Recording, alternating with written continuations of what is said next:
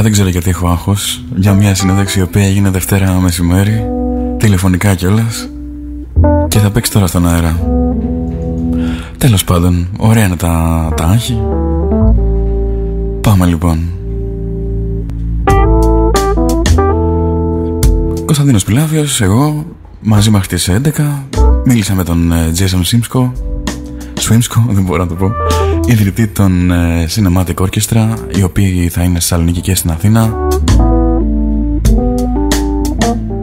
Ψάχνοντας λοιπόν ε, διάφορα για τον κύριο, έμαθα ότι ήταν πειρατής στα νιάτα του, το 90 συγκεκριμένα, και έτσι τον ρώτησα πώς ήταν να είσαι πειρατής εκείνες τις μέρες; In the 90s, yeah. I used to I used to DJ for a pirate radio station in London.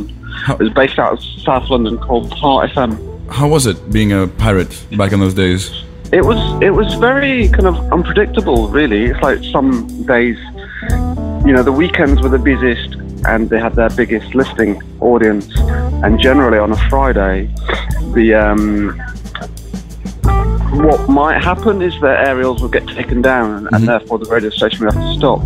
So it's a constant process of like putting money in and kind of like funding it to to then for them to put new aerials up. So it kept getting taken down because the authorities were very strong, especially Right. in London, against kind of like pirate radio stations.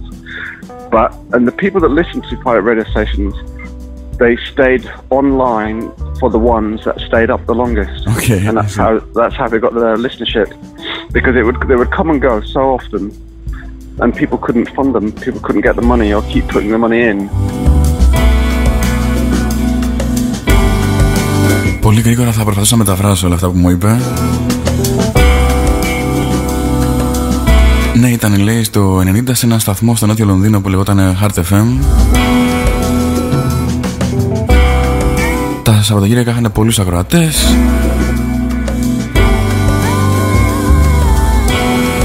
Και φοβόντουσαν γενικώ για τις αρχές που κατέβαζαν συνέχεια τις κεραίες, οπότε σκοπός ήταν ποιος θα μείνει στον αέρα πιο πολύ και για το μεγαλύτερο διάστημα.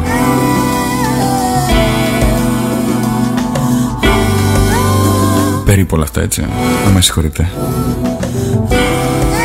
Ω συναισθηματικό άνθρωπο, τον ρώτησα με αυτό το πράγμα του λείπει βέβαια. Um, it was it was a lot of fun. It was, as I said, it's unpredictable. It's like you could turn up and the radio station wouldn't be on, and but when it was on, it was very fun. exhilarating. And you'd have you'd have a, a a very early mobile phone, which would be for the radio station, so people would call in and ask for shouts, and Wow. ask, it's great, yeah. Ήταν, λέει, είχε πολύ πλάκα, ήταν απρόβλεπτο όμως, όπως είπε, καθώς ε, δεν ε, λειτουργούσε πολλές φορές ο σταθμός και όταν λειτουργούσε ήταν σε ένα παστικό. Είχε, λέει, και ένα κινητό, το οποίο, ένα πρώιμο κινητό, μάλλον το οποίο χτύπαγε και ήταν ε, οι ακροατές που δίναν αφιερώσει. Κάτι σαν το σημερινό μας Whisper, λοιπόν. Σε κινητό έτσι. Βέβαια, εσείς ακούτε από κινητά, άλλη ιστορία αυτό.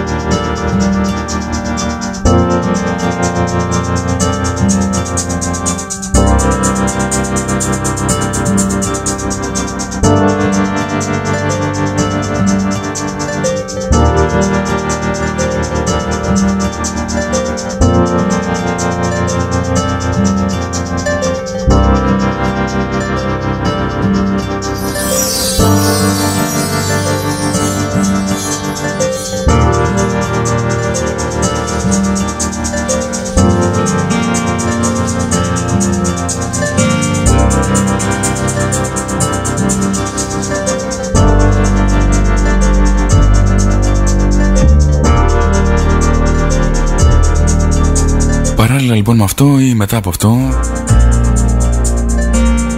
ο Τζέισον ε, άρχισε να εργάζεται στην ε, γνωστή δισκογραφική Ninja Tune ως υπάλληλος, όπου κατάφερε και να παρουσιάσει τη δουλειά του. Τον ρώτησα λοιπόν πώς ήταν να δουλεύεις εκεί και πώς κατάφερε και πέρασε το demo του.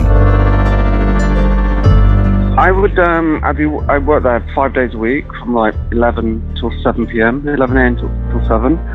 And then when I finished I would go back to my flat, which was in Shoreditch, and I would I would be making my music. And when I felt they were presentable enough, I would play them. And basically we would have a big box of of cassette demos and would get demos every day, and somebody had the responsibility of listening to them. So I would I would be listening to demos, and I would help the A and R kind of listen to go through hundreds of demos, and at the same time I present my music. And when you know listening to lots of demos, it was it gave you a gauge of kind of like the quality. And at one point, I was like, okay, I think it's time that I should start playing these.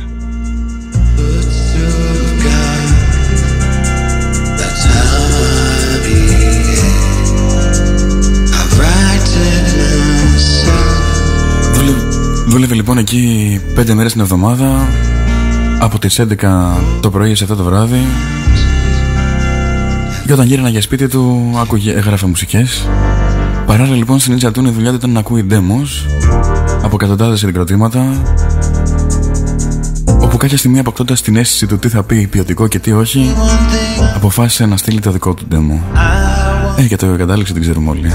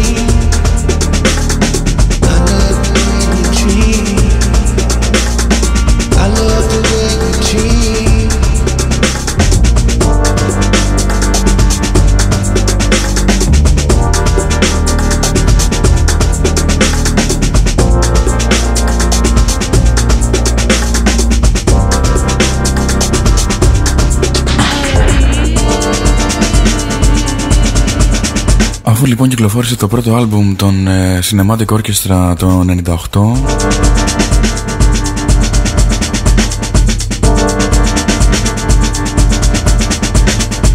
Αν δεν κάνω λάθος ήταν το Motion.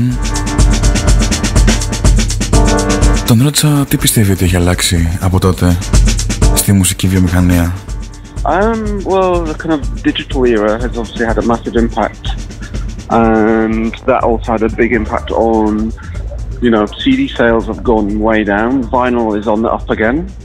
There's a resurgence for vinyl, which is fantastic. Yeah, that's good. so the, the analog medium is still very popular, and I still love it. The way music is kind of distributed um, digitally has had a massive impact on the global scene of music. You know, and the internet's had a huge yep. impact as well. So it's kind of, I think it's it's great. But then there's, you know, people complain, especially majors complain about the piracy.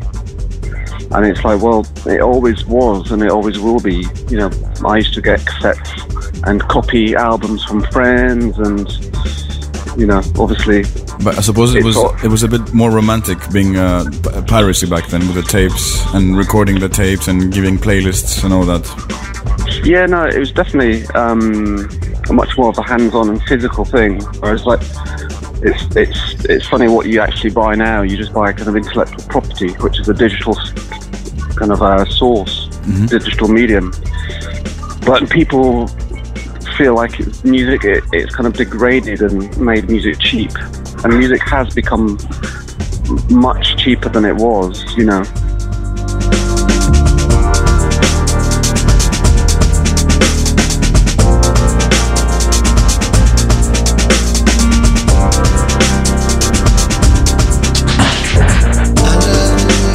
Απάντησα λοιπόν πως σίγουρα η ψηφιακή εποχή έχει περάσει σε μεγάλο βαθμό τις πωλήσεις ε, στα CD κυρίως. Αν και το βινίλ είπε, βινίλ είπε πως αρχίζει να ανεβαίνει πάλι το οποίο είναι φανταστικό. Συμφώνησα. Το αναλογικό μέσο είναι ακόμα πολύ δημοφιλές και προσωπικά το λατρεύει. Απλά ο τρόπος που διανέμεται η μουσική έχει αλλάξει η πειρατεία υπήρχε πάντα και ας παραπονιούνται οι δισκογραφικές, οι μεγάλες κυρίως.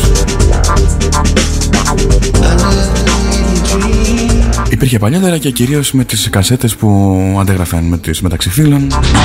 Πετάχτηκα λοιπόν κι εγώ ως ρομαντικός. Και του είπα ότι υποθέτω ότι ήταν διαφορετικό τότε με τις κασέτες, πιο ρομαντικές. Πιο ρομαντική πειρατεία.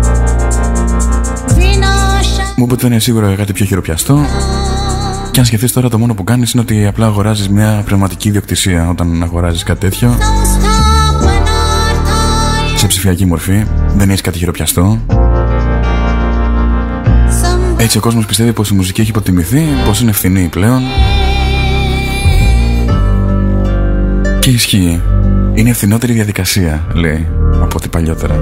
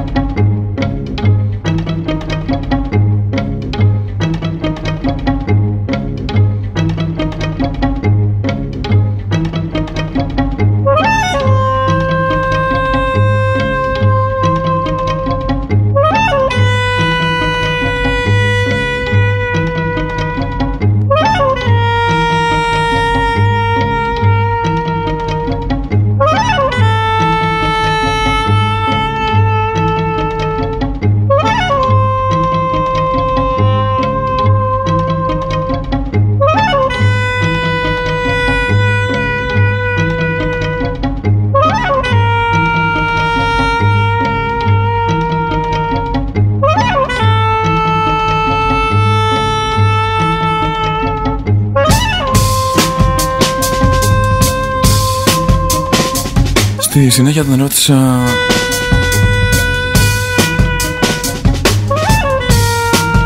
Του είπα μάλλον ότι η πρώτη μου επαφή με το Cinematic ήταν στη σχολή κινηματογράφου σε μια προβολή του Man with a Movie Camera του Τζίγκα Βερτόφ ταινία του 1900, ντοκιμαντέρ μάλλον του 29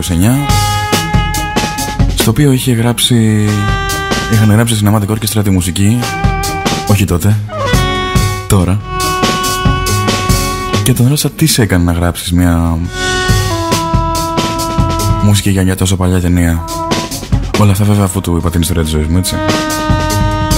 The first time I came across uh, the cinematic orchestra was uh, when I was at film school because I, I actually I'm a film director. That's my day job. Ah, Uh, uh-huh. So um, m- my first um, contact with uh, the orchestra was when I when we watched uh, Jiga Vertov's Man with a Movie Camera, and uh, yeah, great, great film. Yes, it's a great film. And I thought that the music was from back in the 20s. So I was like, oh my God, they made that in the 20s?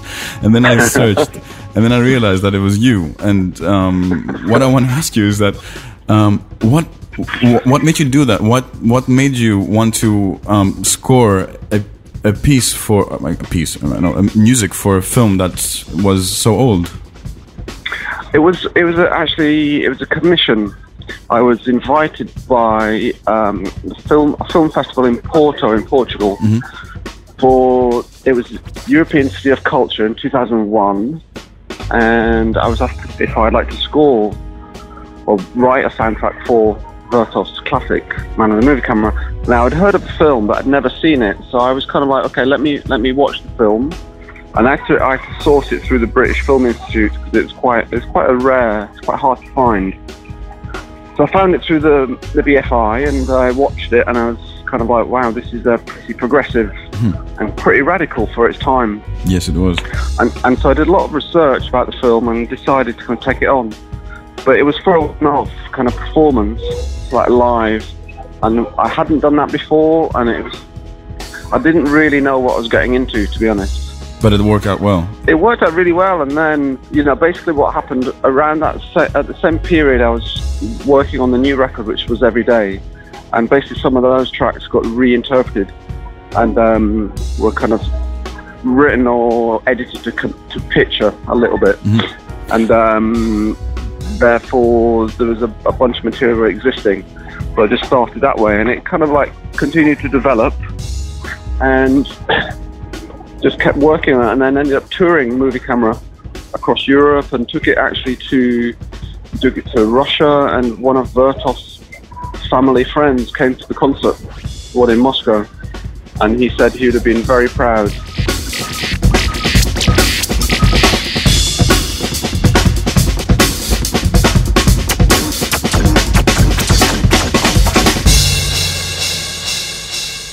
Μου είπε λοιπόν, μετά από πολλά πολλά,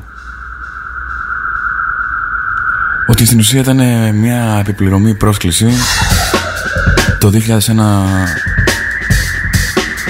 το Πόρτο ήταν, το Πόρτο ήταν Ευρωπαϊκή Πόλη Πολιτισμού και τον κάλεσαν στο φεστιβάλ κινηματογράφου για να γράψει μουσική για αυτή την ταινία. Την είδε λοιπόν στο Βρετανικό Ινστιτούτο, ήταν πολύ σπάνια, αλλά την βρήκε Τη μελέτησε, έκανε έρευνα και έγραψε αυτή τη μουσική. Όπου στο φεστιβάλ προβλήθηκε με live performance, δηλαδή ταινία και η ορχήστρα μαζί. Φοβερό θέμα πρέπει να ήταν αυτό. Του είπα λοιπόν ότι μάλλον βγήκε καλή έτσι, τουλάχιστον έτσι νομίζω εγώ. Ναι, μου είπε βγήκε πολύ καλή.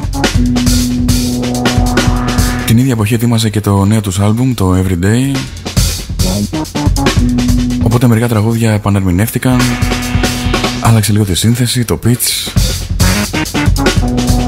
Αλλά υπήρχε ήδη το λίγο για να δουλέψει Οπότε εξελίχθηκε σε αυτό Και μάλιστα αφού έκανε tour με την ταινία και τη μουσική στην Ευρώπη Πήγε στη Ρωσία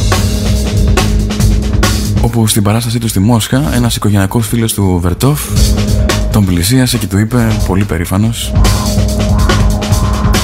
πως ο Βερτό θα ήταν πάρα πολύ περήφανος με το soundtrack του.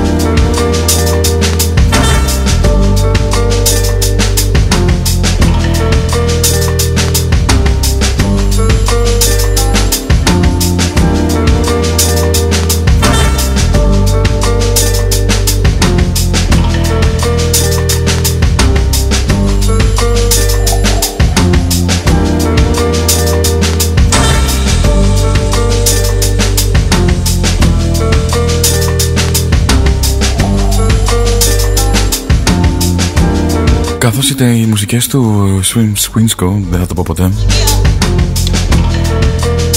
Είναι πολύ κινηματογραφικές και cinematic orchestra Τον ρώτησα αν υπήρξε ποτέ μια ταινία η οποία είπε Θα ήθελα πάρα πολύ να την... Ε, να είχα κάνει εγώ το, το soundtrack, το score Um, but uh, not, Taxi Driver early on, not not so much now, but when I did hear, you know, the opening scene mm-hmm. for Taxi Driver, which was Bernard Bernard Herrmann, and I think it was his last score, which he was incomplete. But as it started, I was like, wow, this is very compelling. Just loved the the kind of like the um, the motif that he kind of written and because it wasn't, it was half finished. Then it was given to another composer who yes. made it sound very 80s and a bit pop jazz, kind of pop jazz, which was that. I think that was a bit of a shame. If there's ever a time, mm-hmm. I would love to kind of like give that a crack, but you know. Um, you mean scoring? Yes. But, so you've never scored a film like a pr- film that was like not a film that you were commissioned to rescore, or um, you know what I mean? You've never actually scored a film. Uh, yes, I have actually. Oh, you have? I've scored is a is a documentary. It was for Disney. okay. And this was like three years ago. I know it's funny, isn't it? Disney. It's for a division called Disney Nature. Okay. And it was their first release in Europe, which is called The Crimson Wing, which is um, a wildlife documentary about flamingos. And they've done a series of these. They've done some about monkeys and bears and all kinds of things. And I did the whole score for that, from, from top to bottom. But you haven't done a fiction film? Not a fiction, no. I've done a little bits here and there, but not a full score, no. Okay. But you'd like to do that at some point? If, it, if it's the right fit, yeah. Okay. Definitely, yeah. Maybe one day I'll have the money to hire you for that. well, so, yeah, you got my number. Yeah, yeah, do, yeah. Well. Μη χάσω κι εγώ αμέσως. Μου είπε λοιπόν ότι του άρεσε πάρα πολύ ο ταξιτζής και το soundtrack που είχε γράψει ο Μπέρνατ Χέρμαν το ζήλεψε και στεναχωρήθηκε που δεν κατάφερε να το τελειώσει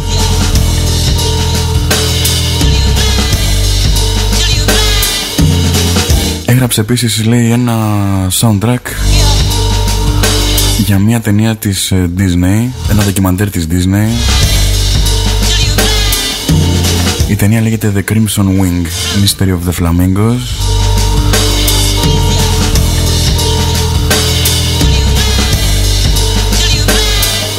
Από την οποία και θα ακούσουμε το επόμενο κομμάτι.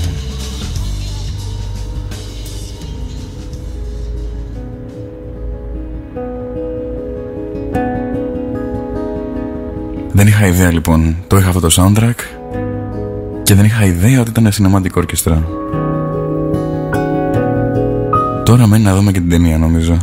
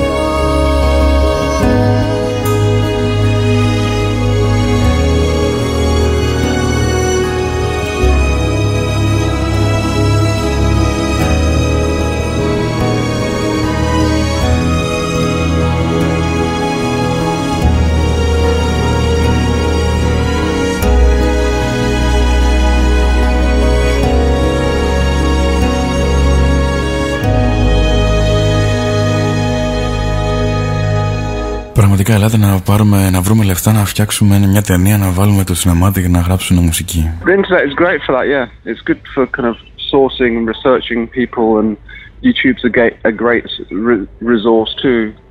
Whether it's for image or whether it's for listening to new live music or concerts. Mm-hmm. So it's, yes, it's, it's definitely, you know, it's got its positive things. Εδώ τον ρώτησα αν πιστεύει, αν έχει, τον έχει βοηθήσει το ίντερνετ να, να βρει κόσμο, να συνεργαστούν με τους ε, Cinematic Orchestra και μου είπε πως ναι, έχει βοηθήσει αρκετά καθώς μπορείς να ακούσεις ανθρώπους οι οποίοι απλά βγάζουν κομμάτια προς τα έξω. Περίπου.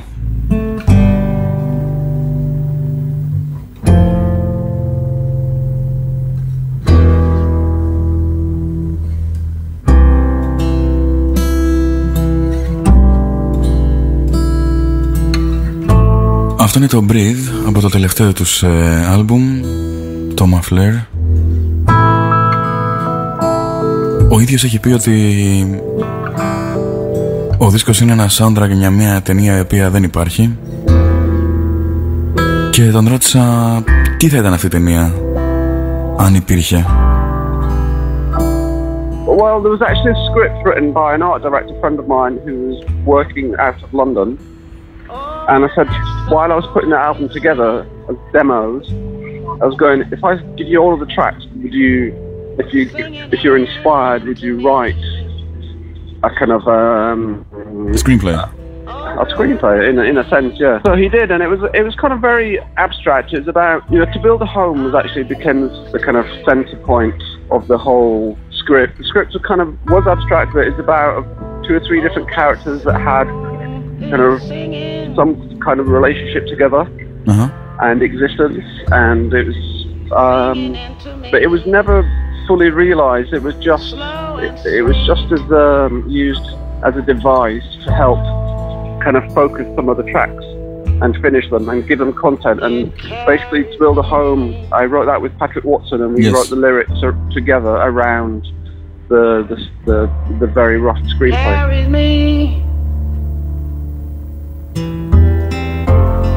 Είπε λοιπόν πως ε, όταν έγραφε το, το Mafler ζήτησε από έναν φίλο του art director στο Λονδίνο να γράψει άμα ήθελε ένα σενάριο βασισμένο στη μουσική που είχε τότε σε πρώιμο στάδιο. Έγραψε λοιπόν ένα πολύ έτσι αφηρημένο σενάριο το οποίο βασίστηκε κυρίως στο Build a Home, τη μουσική του Build a Home και μιλούσε για δύο-τρεις χαρακτήρες που τους ε, σύνδεαν κάποιο είδους σχέση. Δεν ολοκληρώθηκε ποτέ, αλλά είχε σκοπό να μας βοηθήσει. Είπε ώστε κάποια κομμάτια να τους δώσουν ε, περιεχόμενο.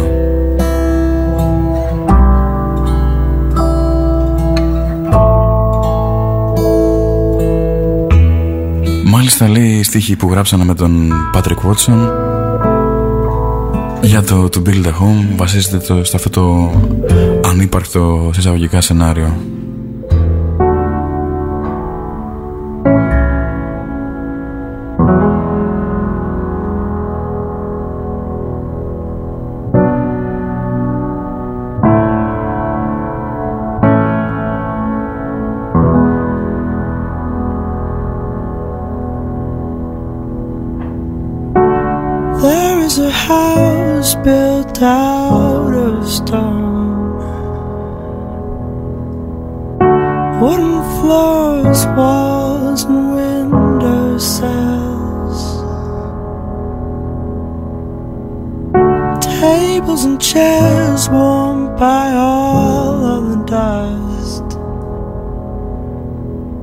This is a place where I don't feel alone. This is a place where I feel.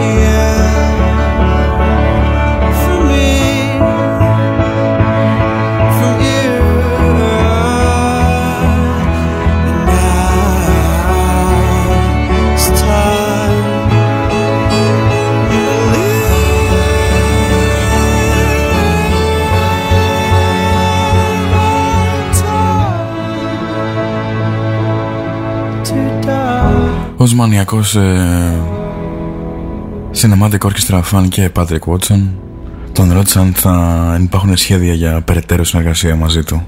Yeah, maybe actually. Uh, my manager saw him a couple of weeks ago, and he's just finishing a record, and he's quite keen to do some more work. Είπε ότι ο, ο manager του τον είδε την προηγούμενη εβδομάδα και είπε ότι ο Patrick Watson τελειώνει τώρα το καινούργιο του δίσκο και πως ε, θα ήθελε να κάνει και άλλα πράγματα με τους ε, Cinematic και εμείς τα θέλαμε Patrick οπότε σε παρακαλώ βιάσου λίγο.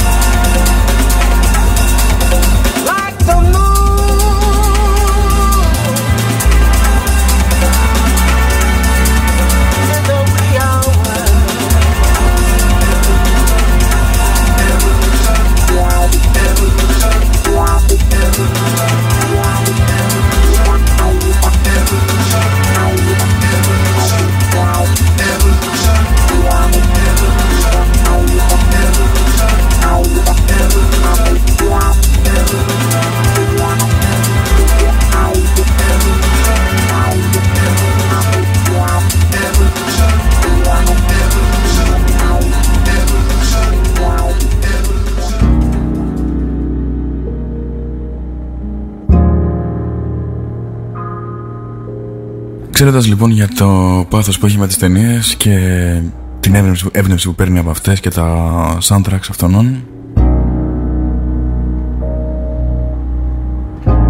Τον ρώτησα αν υπάρχει κάποια ταινία η οποία τον εμπνέει και γυρνάει πίσω σε αυτήν όταν θέλει να πάρει έμπνευση.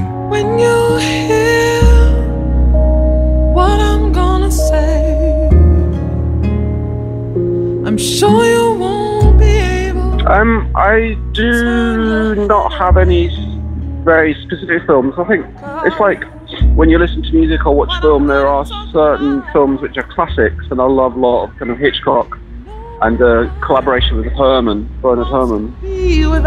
Όπως σας είπα και πριν, δεν ε, υπάρχει κάποια συγκεκριμένη ταινία.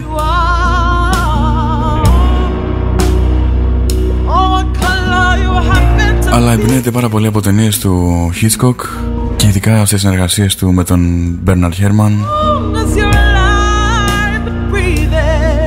Μου είπε ότι είναι όπως όταν ακούς μουσική. Κάποιες φορές θες να ακούσεις αυτό, κάποιες φορές θες να ακούσεις κάτι άλλο.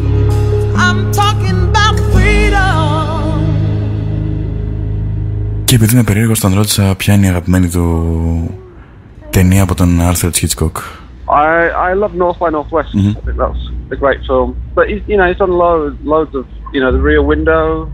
Um, but it's kind of like music. You, for me, I go through periods of like listening to certain things and then I'll have a different change of mood and then listen to something else.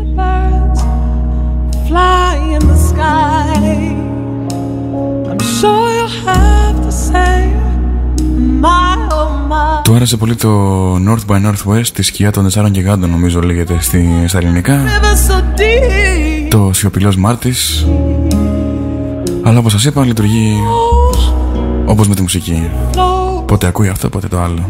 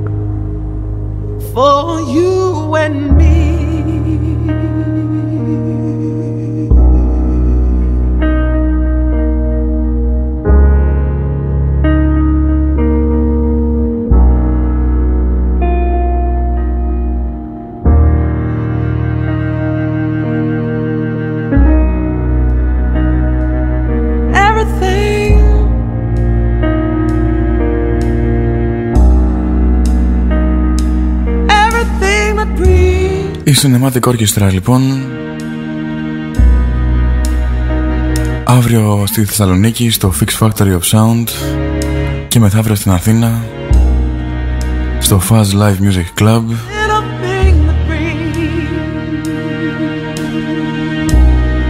Οι πόρτες ανοίγουν στις 8 Εμείς θα είμαστε σίγουρα εκεί. Για δεύτερη φορά δεν τους χάνουμε με τίποτα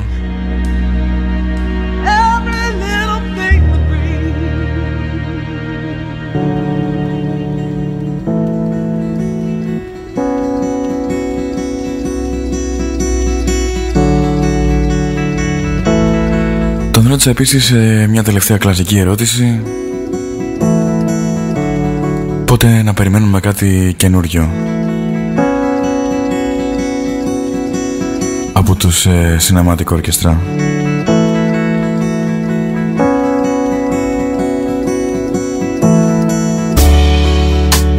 Αλλά λέω να ακούσουμε πρώτα αυτό και μετά την απάντηση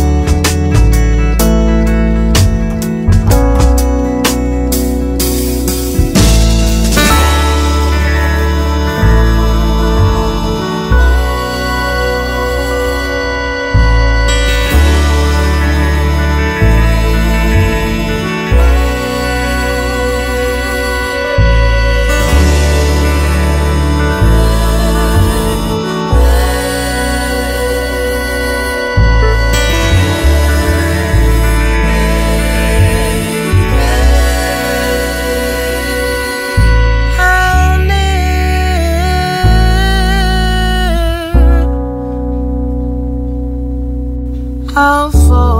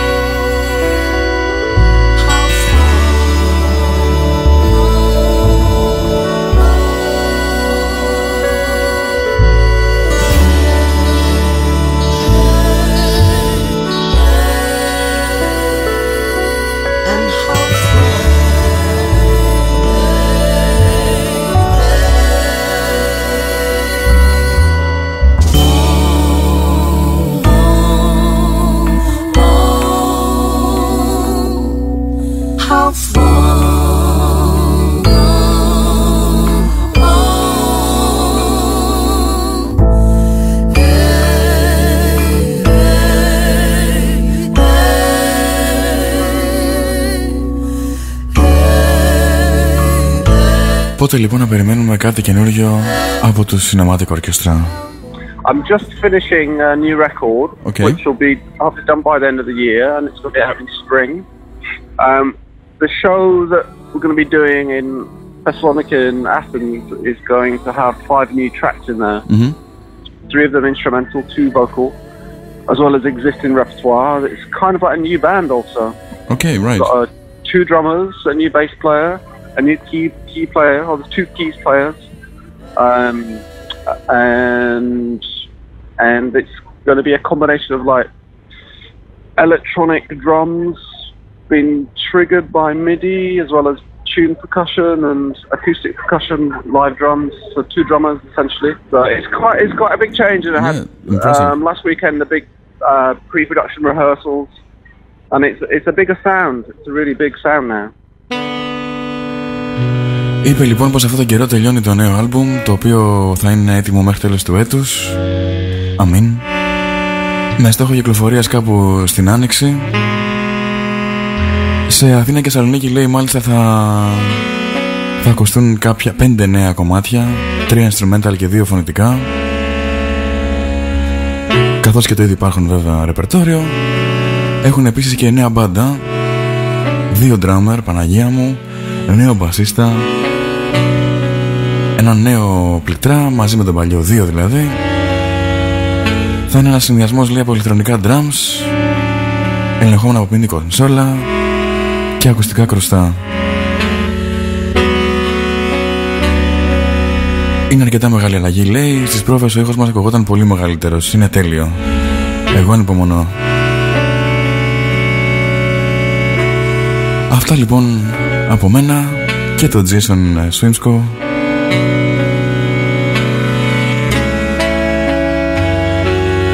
Ελπίζω να σας κάλυψε και εγώ και αυτός.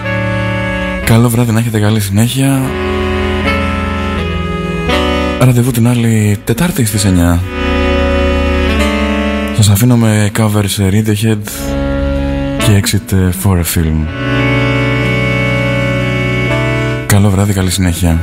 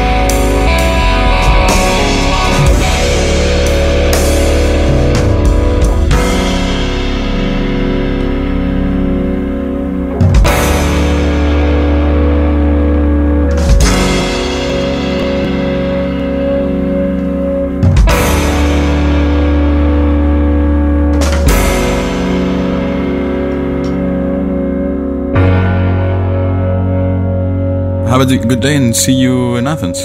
Yeah, I'll see you in Athens. Thanks. Thanks very much. Bye bye. Okay. Bye.